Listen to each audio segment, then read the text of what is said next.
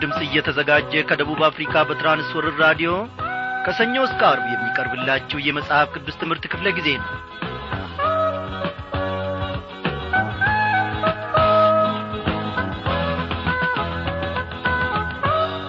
ክቡራን አድማጮቼ እንደምን አመሻችሁ? እግዚአብሔር አምላካችን ዛሬም ደግሞ በፊቱ እንድንሆን ፈቃዱ ሆኗል።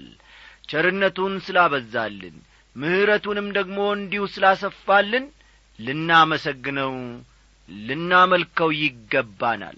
በዛሬው ምሽት ክፍለ ጊዜ ጥናታችን እግዚአብሔር አምላካችን ኖ የትንቢተ ዮናስ መጽሐፍ ጥናታችንን የምዕራፍ አራትን ማለቴ ነው ያስተምረናል ጌታ መንፈስ ቅዱስ።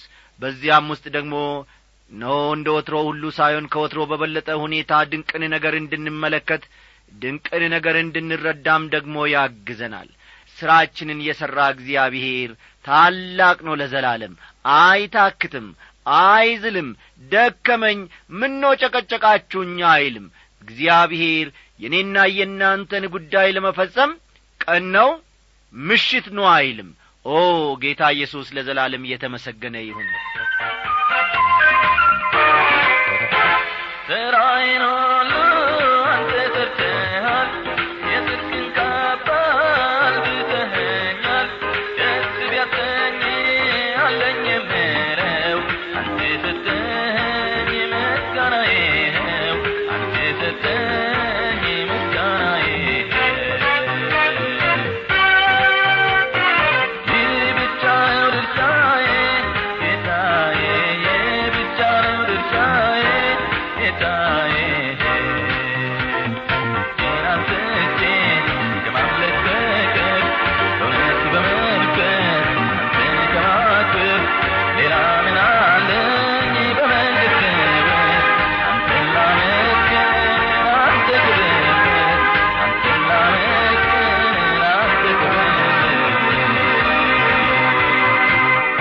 እናመስግን። የተስፋችን አለኝታ መከታችን እግዚአብሔር ሆይ እናመሰግንሃለን። ደግሞ ስለዚህች ቀን ኖ ዛሬ በዋልንበት ስፍራ ሁሉ የተጠነቀክልን ያየህን ጌታ ሆይ እየጠበከን አንተ ነህ። እኛ በማናስተውለው ነገር እኛ በማንረዳው ነገር ብዙ ብዙ ነገር ጠላት ጦሩን በሰበቀብን ጊዜ ወጥመዱንም በዘረጋብን ጊዜ አንተ አክሽፈሃል። በእውነት እኛ ተነስተን በመሄዳችን በመቀመጣችን በመሥራታችን ብቻ በራሳችን የተመላለስን ሊመስል ይችላል። እግዚአብሔር አምላካችን ሆይ በመውጣታችንና በመግባታችን ብቻ በኀይላችንና በብርታታችን የተጠቀምን ሊመስለን ይችላል እግዚአብሔር ሆይ አንተ ባትረዳን ኖሮ አንተ ባታግዘን ኖሮ ኦ ጌታ ሆይ እየጠፋን ነበርን። በእውነት ብርና ወርቅ ብዙ አላዳንም። እግዚአብሔር ሆይ አልማዙም እንቁም አላዳንም። ያለው መኪና ያለው ያማረ ጌጡ ሀብቱ ሁሉ ቤቱ ሁሉ እግዚአብሔር ሆይ ሰላም ሊሆን አልቻለም ለሰው ልጅ። ለሰው ልጅ ግን እግዚአብሔር ሆይ መፍትሄ ሆነ እየቀረብከው አንተነ ልጅህን ጌታ ኢየሱስ ክርስቶስ ደግሞ ለእያንዳንዳችን መድኃኒት አድርገ ስላቀረብክ እጅግ አድርገን እናመሰግንሃለን። እግዚአብሔር ሆይ አሁንም ደግሞ በዚህ ሰዓት ወደ አንተ እንጣራለን። እነሆ ጌታ ሆይ እየን እኛ ከምንናገረው በላይ እኛ ወደ አንተ ከምንጸልየው በላይ የውስጣችንን እስትንፋስ ስለምትረዳ እግዚአብሔር ሆይ እናመሰግንሃለን። አልጣልከንም አልተውከንም። እግዚአብሔር አምላካችን ሆይ ጠላታችንን እነሆ ረተህልናል ረግጠህልናል። እግዚአብሔር አምላካችን ሆይ እኛም በላዩ ላይ ቆመን ደግሞ ለአንተ ክብርን እንሰጣለን። ኦ ኢየሱስ ክርስቶስ በዚህ ጊዜ ሁሉ እንዳንተ ሆነን ጌታዬ ሆይ ባንገኝም እንኳን እንደ ፈቃድ ሆነን ባንገኝም እንኳን እንደ ልብህ እንኳን ጌታዬ ሆንም ባንገኝልህ እንኳን። እግዚአብሔር ሆይ አንተ ግን በምሕረትህ በልጅ በጌታ በኢየሱስ ክርስቶስ ውስጥ ትመለከተናለህና እናመሰግንሃለን። በእውነት እናመሰግንሃለን። እግዚአብሔር አባታችን ሆይ ዛሬም ደግሞ ቃልህን ጌታዬ ሆይ የሚማር ቃልህን የሚሰማ ልብ ይዘን ወደ አንተ ቀርበናል። መስማት ብቻ አይደለም እግዚአብሔር ሆይ በዚህ ደግሞ የሚኖርን ልብ በውስጣችን እንድትፈጥርልን እንጸልያለን። ብዙ ሰዎች ጌታዬ ሆይ ከቤተ ክርስቲያን ወደ ቤተ ክርስቲያን ከኮንፍረንስ ወደ ኮንፍረንስ እግዚአብሔር እየተዘዋወሩ እየቀያየሩ ያዳምጣሉ ይጸልያሉ ይዘምራሉ ያዜማሉ ያጨበጭባሉ። ሕይወታቸው ግን ባዶ ነው ከንቱ ነው። እንደ ሰማን መኖር አቅቶናል እንደ ዘመርን መኖር አቅቶናል። እግዚአብሔር አምላካችን ሆይ እባክህ እባክህ እንደ ፈቃድህ እንድንኖርልህ ግዛ። በዚህ ሰዓት ራሳችንን ለአንተ ጌታዬ መሥዋዕት አድርገን እናቀርባለን። ግዛን ልጆቻችንን ግዛ ኑሮአችንን ትዳራችንን ሁሉ ግዛ ሥራችንን ሁሉ ግዛ። እግዚአብሔር ሆይ ለሰው ከመኖር ሰውን ደስ ለማሰኘት ከመሮጥ ለአንተ መሮጥ የሚችሉትን እግሮችና ሁለንተናን በውስጣችን እንድትፈጥርልን እንጸልያለን። ጌታ መንፈስ ቅዱስ በዚህ ሰዓት ደግሞ በመካከላችን ስላለ እናመሰግንሃለን የምንማረውን ትምህርት ደግሞ ባርክልን። ከሥጋና ከደም ያልሆነ በእውነት ከጸባዖት ከአርያም የሆነ ጌታዬ ሆይ መንፈስ ቅዱስ እነሆ ልኮልን እንድንማር ደግሞ አንተ እርዳን። ከገዛ ሥጋችን ከገዛ እውቀታችን ከሥጋ ልምድ እግዚአብሔር አምላካችን ሆይ የሆነን ነገር እንዳንናገር አንተ ጠብቀን። ከናፍርቶቻችንም በመንፈስ ቅዱስ ግለትህ ጌታዬ ሆይ ዳሳቸው ይህንን ሁሉ ስለምታደርግ እጅግ አድርገን እናመሰግንሃለን በደላችንን ድካማችንን ስለ ረሳ ክበር ተመስገን። በመድኒታችን በጌታችን በኢየሱስ ክርስቶስ ያው ስም አሜን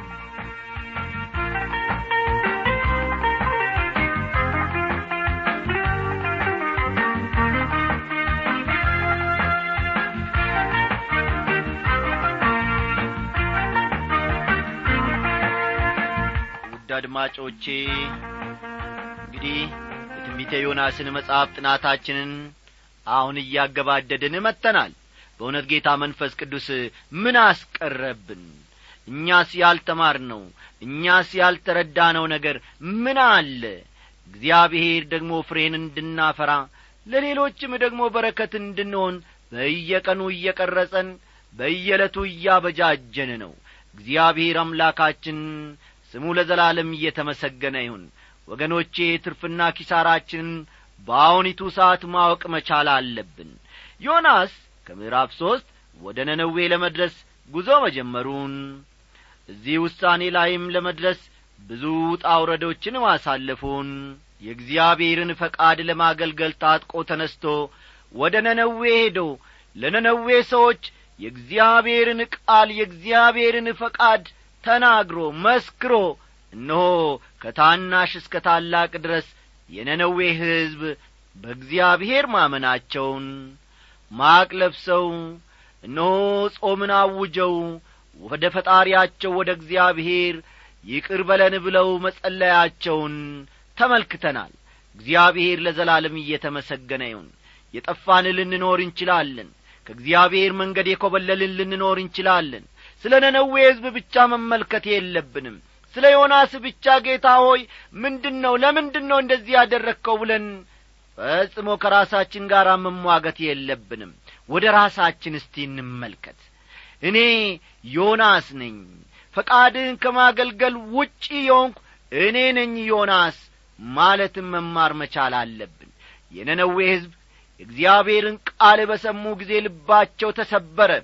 እነሆ ጾምን አውጀው ወደ እግዚአብሔር ወደ ፈጣሪያቸው እንደ ለመኑ ሁሉ እኛም ደግሞ በተሰበረ ልብ ወደ እግዚአብሔር እንሰብሰብ ወገኖቼ። እንግዲህ ዛሬ የትንቢተ ዮናስ መጽሐፍ ጥናታችንን እንጨርሳለን ማለት ነው። የምዕራፍ አራትን ትምህርት እንግዲህ ጌታ በረዳን መጠን አብረን እንመለከታለንና መጽሐፍ ቅዱሶቻችሁን ገለጥ ገለጥ አድርጋችሁ ትንቢተ ዮናስ ምዕራፍ አራትን ተመልከቱ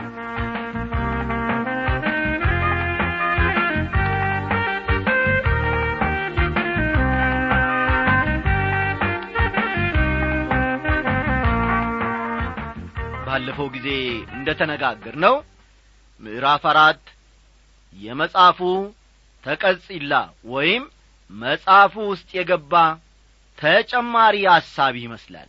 ምክንያቱም የዮናስ ተልእኮ ምዕራፍ ሦስት ማለቂያ ላይ ተደምድሟልና። ምዕራፍ አንድ ላይ ዮናስ ከሰሜናዊው እስራኤል ምናልባትም ከትውልድ ስፍራው ሲነሳም ተመልክተናል መድረሻ ግቡ ወዴት ነበረ ማለት ነው? ወደ ነነዌ ነበረ። ልብ በሉ ዮናስ የተነሳው ባለፈው ክፍለ ጊዜ ጥናታችን እንደ ተመለከት ነው ከእስራኤል ነው ከሰሜናዊ እስራኤል። ጉዞውን ደግሞ መጨረሻና መደምደሚያ ያደረገው ወዴት ነበረ ማለት ነው ግቡ? ነነዌ ነው።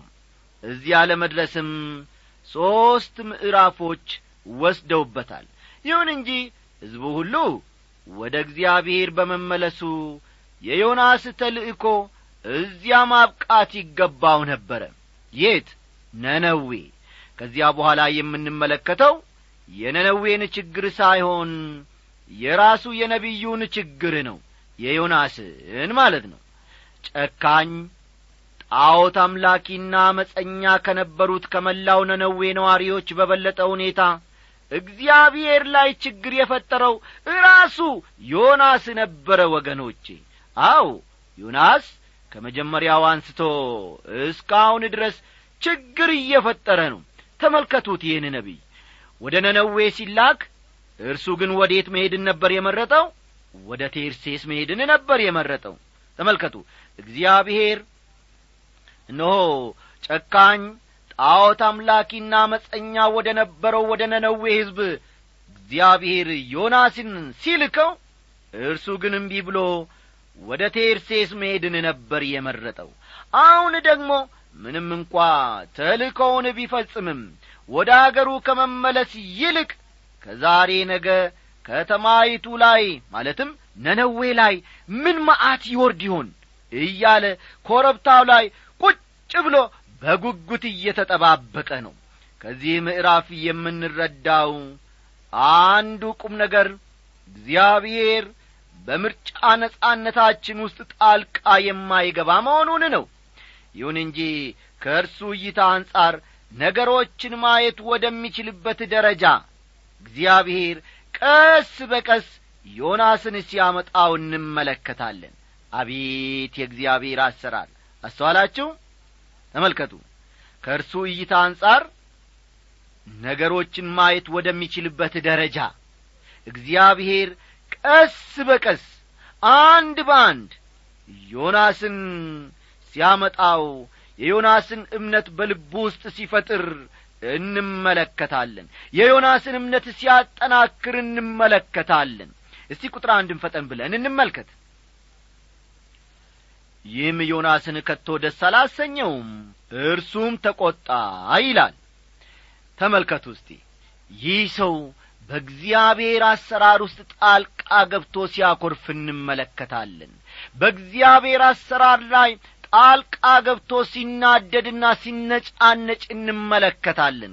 እኔ እንዳሰብኩት እግዚአብሔር ለምን አልሠራም እያለ የጊዜ ሰሌዳውን አውጥቶ በራሱ የጊዜ ሰሌዳ ደግሞ እግዚአብሔርን ለመምራት ይሞክራል። ዛሬም አንዳንዶቻችን በራሳችን የጊዜ ሰሌዳ ጌታችንን ፈጣሪያችንንና አምላካችንን ለመምራት እንሞክራለን። እግዚአብሔር በገሌ ላይ ለምን ማቱን አላወረደም? ለምን አልቀሰፈውም? ለምን አልቈረጠውም ለምን አልገደለውም? እያን ከእግዚአብሔር ጋር ሙግት እንጀምራለን። ዮናስ አሁን በጣም ተናዷል። ለመሆኑ ለምን ነበር ይህን ያክል የተናደደው? የተናደደው መላ የነነዌ ሕዝብ ወደ እግዚአብሔር በመመለሱ ነው። አስተውሉ። መልሱ ይህ ነው። ዮናስ የተበሳጨው ዮናስ የተናደደው ዮናስ የተቈጣው ዮናስ የተከፋው መላው የነነዌ ሕዝብ ወደ ፈጣሪው ወደ እግዚአብሔር በመመለሱ ነው። እርሱ ግን ይህን ከቶ ይህን ፈጽሞ አልወደደም። ቁጥር ሁለትን ተመልከቱ። ወደ እግዚአብሔርም ጸለየና አቤቱ ለምንህ አለው በአገሬ ሳለው የተናገርኩት ያልነበረምን አንተ ቸርና ይቅር ታጋሽም ምሕረትህም የበዛ ከክፉ ነገርም የተነሣ የምትጸጸት አምላክ እንደሆን ካውቄ ነበርና ስለዚህ ወደ ቴርሴስ ለመኰብለል ፈጥኜ ነበር ይላል። ወደ እግዚአብሔርም ጸለየና ይላል። ባለፈው ጊዜ ዮናስ የጸለየው አሳው ሆድ ውስጥ ሆኖ ነበረ። አሁን ደግሞ ከነነዌ ውጪ ከአንድ ዛፍ ጥላ ስር ተቀምጦ እየጸለየ ነው። በሆነው ነገር አልተደሰትም እንዲያውም በጣም ተናዷል። በዚህ ትምህርት መግቢያ ላይ ዮናስ የነነዌን ሰዎች እንደሚጠላና ወደዚያ መሄድ ያልፈለገውም በዚህ ምክንያት እንደሆነ ገልጬ ነበረ ወይም ተምረን ነበረ እስቲ አሁን የሚለውን ደግሞ እንስማ በአገሬ ሳለው የተናገርኩት ይህ አልነበረምን? አንተ ቸርና ይቅርባይ ታጋሽም ምሕረትም የበዛ ከክፉ ነገርም የተነሣ የምትጸጸት አምላክ እንደሆን ካውቄ ነበርና ስለዚህ ወደ ቴርሴስ ለመኰብለል ፈጥኜ ነበር ይላል ዮናስ። ዮናስ እግዚአብሔርን ማወቁ ምንም ጥርጥር የሌለበት ጉዳይ ነው አንተ ቸርና ይቅርባይ አንተ ታጋሽ አንተ ምሕረትም የበዛ አንተ ከክፉ ነገርም የተነሣ የምትጸጸት አምላክ እንደሆንክ አውቃለሁ። ይህንም ማንም እንዲነግረኝ ማንም እንዲያስተምረኝ አያስፈልግም እያለ ነው። እንዲህ እንደሆንክ እኔ ራሴ እረዳለሁ ይለዋል እግዚአብሔርን የዮናስ ችግር የነነዌ ሰዎችን አለመውደዱ ነው። የዮናስ ዋናው ችግር የነነዌ ሰዎች ወደ እግዚአብሔር መመለሳቸውን መጥላቱ ነው። እነርሱን በጣም ከመጥላቱ የተነሣ እግዚአብሔር ሊያጠፋቸው ነው ብሎ አስቦ ነበር። አሁን ግን ሕዝቡ በንሳ ወደ አምላኩ ወደ ፈጣሪው ወደ እግዚአብሔር ተመለሰ። በንሳ ከተመለሰ ደግሞ ሕዝቡ እግዚአብሔር አያጠፋውም ማለት ነው ይህ ግን ዮናስን ደስ አላሰኘውም። ዮናስ እጅግ ስር የሰደደ ምሬትና ቁጣ አድሮበታል። እስቲ የሚለውን ደግሞ ከቁጥር ሦስት እናንብብ። አሁንም አቤቱ ከሕይወት ሞት ይሻለኛልና እባክህ ነፍሴን ከኔ ውሰድ አለው። በቅዱሳት መጻሕፍት ውስጥ ሁለት ታላላቅ ነቢያት እንዲህ ያለ ቃል ተናግረዋል። አንዱ ማን ነው? ነቢዩ ኤልያስ ነው። ነፍሴን ከኔ ውሰድ ብሎ የጸለየው ነቢዩ ኤልያስ ነው። ሁለተኛው ደግሞ እንደምንመለከተው ዮናስ ነው። ኤልያስ ከኤልዛቤል ፊት በሸሸ ጊዜ በክትክታ ዛፍ ስር ተቀመጠና እግዚአብሔር ሆይ እባክህ ግደለኝ በማለት ጸለየ ወገኖቼ አንድ የእግዚአብሔር ሰው እንዲህ ከተናገረ እንዲህ ከጸለየ አእምሮአዊ አካላዊና መንፈሳዊ አቅሙ ተሟጧል አልቋል ላሽቋል ደክሟል ማለት ነው። የመጨረሻው የጽናትን ጥፍጣፌ ከውስጡ ፈሶ አልቋል ማለት ነው። ኤልያስም ልክ እንዲህ ነበር የሆነው አገልግሎት በስቶበታል በቀርሜሎስ ተራራ ከበዓል ነቢያት ጋር ሙግት ገጥሞ በእግዚአብሔር ኀይል ማሸነፍ ቀላል ነገር አይደለም። ለተለያየ አገልግሎት ወዲያ ወዲህ ሲባክን ነበረ። በዚህም ላይ ደግሞ ኤልዛቤል ልታስገድለው እንደምትፈልግ ሰምቷል። ስለዚህ ነፍሱን ለማዳን ወደ ሩቅ አገር መኰብለል ነበረበት። እንግዲህ በዚህ ሁኔታ ውስጥ ሆኖ ነው። እግዚአብሔር ሆይ እባክህ ግደለኝ በማለት የጸለየው ሰዎች በልብ ድካም ይሞታሉ በነቀርሳ በሽታም ይሞታሉ በሳንባ በሽታም እንዲሁ ይሞታሉ። እስካሁን ድረስ ግን መሞት ስለ ፈለጉ ብቻ የሞቱ ሰዎችን እኔ አበባ አላየውም ዮናስ ምንም ሳይደርስበት ማንም ሳይነካው እባክን አምላኬ ሆይ ግደለኝ ባለ ጊዜ እግዚአብሔር በእንዴት ዐይነት ሁኔታ እንደ ተናገረው እስቲ ከቁጥር አራት እንመልከት። እግዚአብሔርም በውኑ ትቈጣ ዘንድ ይገባሃልን? አለ ይላል። ይህ ቃል እንዴት መተርጐም እንደ ነበረበት አንድ ምሁር ሲናገሩ መልካም መደረጉ አንተን ያስቈጣሃልን መባል ነበረበት ብለዋል። አስተዋላችሁ? ቁጥር አራት መልካም መደረጉ ለነነዌ ሕዝብ ማለት ነው። ለነነዌ ሕዝብ መልካም መደረጉ አንተን ያስቈጣሃልን መባል ነበረበት ሲሉ ተናገሩ። ትክክለኛው አተረጓጓም ይኸው እንደሆነ ነው እኚህ ምሁር አስረግጠው የሚናገሩት። ውድ አድማጮቼ አንድ ኀጢአተኛ ሰው ንስሐ ሲገባ በሰማይ ከፍተኛ ደስታ የሚሆን ከሆነ መላው የነነዌ ሕዝብ ግን ወደ ጌታ በመመለሱ ዮናስን ደስ ሊያሰኘው ይገባ አልነበረምን? እርሱ ግን በድንገት ብድግ ብሎ ከከተማይቱ ወጥቶ አንድ አፋፍ ላይ አኩርፎ ተቀመጠ። ቁጥር አምስትን እስቲኒ ዮናስም ከከተማይቱ ወጣ ከከተማይቱም በስተ ምሥራቅ በኩል ተቀመጠ። ከተማይቱንም የሚያገኛትን እስኪያይ ድረስ በዚያ ለራሱ ዳስ ሰርቶ ከጥላው በታች ተቀመጠ ይላል። የሚገርም ነው። ዮናስ በነነዌ ሰዎች ላይ እምነት አልነበረውም። በንስሐ ወደ እግዚአብሔር ይመለሳሉ ብሎ በፍጹም አልጠበቅም። ስለዚህ አንድ ምቹ ስፍራ ይዞ በከተማይቱ ላይ የሚወርደውን ማዕት ለማየት በጉጉት ይጠባበቅ ነበረ። እዚያም ለራሱ ዳስ ሰርቶ ከጥላው በታች ቁጭ ብሎ በማኩረፍ እግዚአብሔር የሚሠራውን መጠባበቁን ያዘው። ቁጥር ስድስት እግዚአብሔር አምላክም ቅል አዘጋጀ። ከጭንቀቱም ታድነው ዘንድ በራሱ ላይ ጥላ እንድትሆን በዮናስ ላይ ከፍ ከፍ አደረጋት። ዮናስም ስለ ቅሊቱ እጅግ ደስ አለው ይላል። ስለ ሰው ልጅ ባሕሪ በመጠኑም ቢሆን ከተረዳን የዮናስንም ስሜት መረዳት ይቻላል። ብዙ ጊዜ ሰዎች ከሰዎች ጋር ከሚኖራቸው መቀራረብ ይልቅ ከነገሮች ጋር ያላቸው ትስስር በጣም የሚገርም ነው። በተለይም ደግሞ ሰዎቹ ብቸኝነት የሚሰማቸው ከሆነ ከዕቃዎች ወይም ከነገሮች ጋር ያላቸው ቁርኝትም የዚያኑ ያክል ይበረታል። የሚወዱት ሰው ከሌላቸው ውሻ ድመት ወይም አበባ ይወዳሉ ጓደኛቸውም ያደርጋሉ። ዮናስ ጓደኛ አልነበረውም የነነዌ ሰዎችንም አይወድም።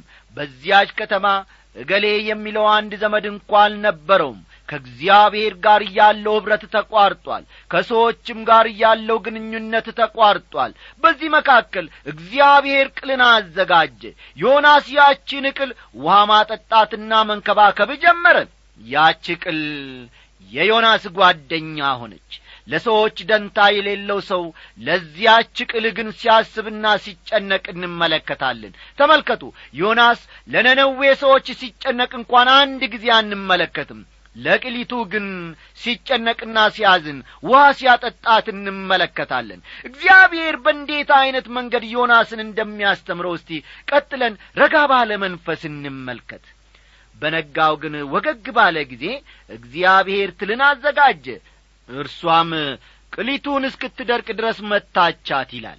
እንደ አሳ ሁሉ ይህንንም ትል ያዘጋጀው እግዚአብሔር ነበር ትል ደግሞ ቅልን ማጥቃቱ የታወቀ ነውና ክፉኛ ጐዳው ፀሐይም በወጣች ጊዜ እግዚአብሔር ትኩስ የምሥራቅ ነፋስ አዘጋጀ። ዮናስ እስኪዝል ድረስ ፀሐይ ራሱን መታው። ለራሱም ሞትን ፈለገና ከሕይወት ሞት ይሻለኛል አለ ይላል።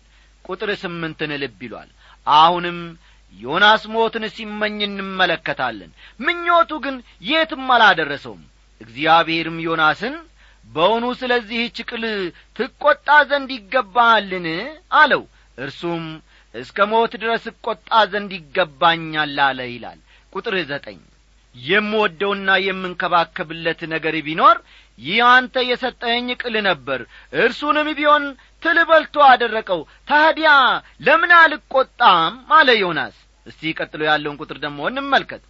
እግዚአብሔርም አንተ ትበቅል ዘንድ ላልደከምክባት ላላሳደግካትም በአንድ ሌሊት ለበቀለች በአንድ ሌሊትም ለደረቀችው ቅል አዝነሃል ይለዋል እግዚአብሔር።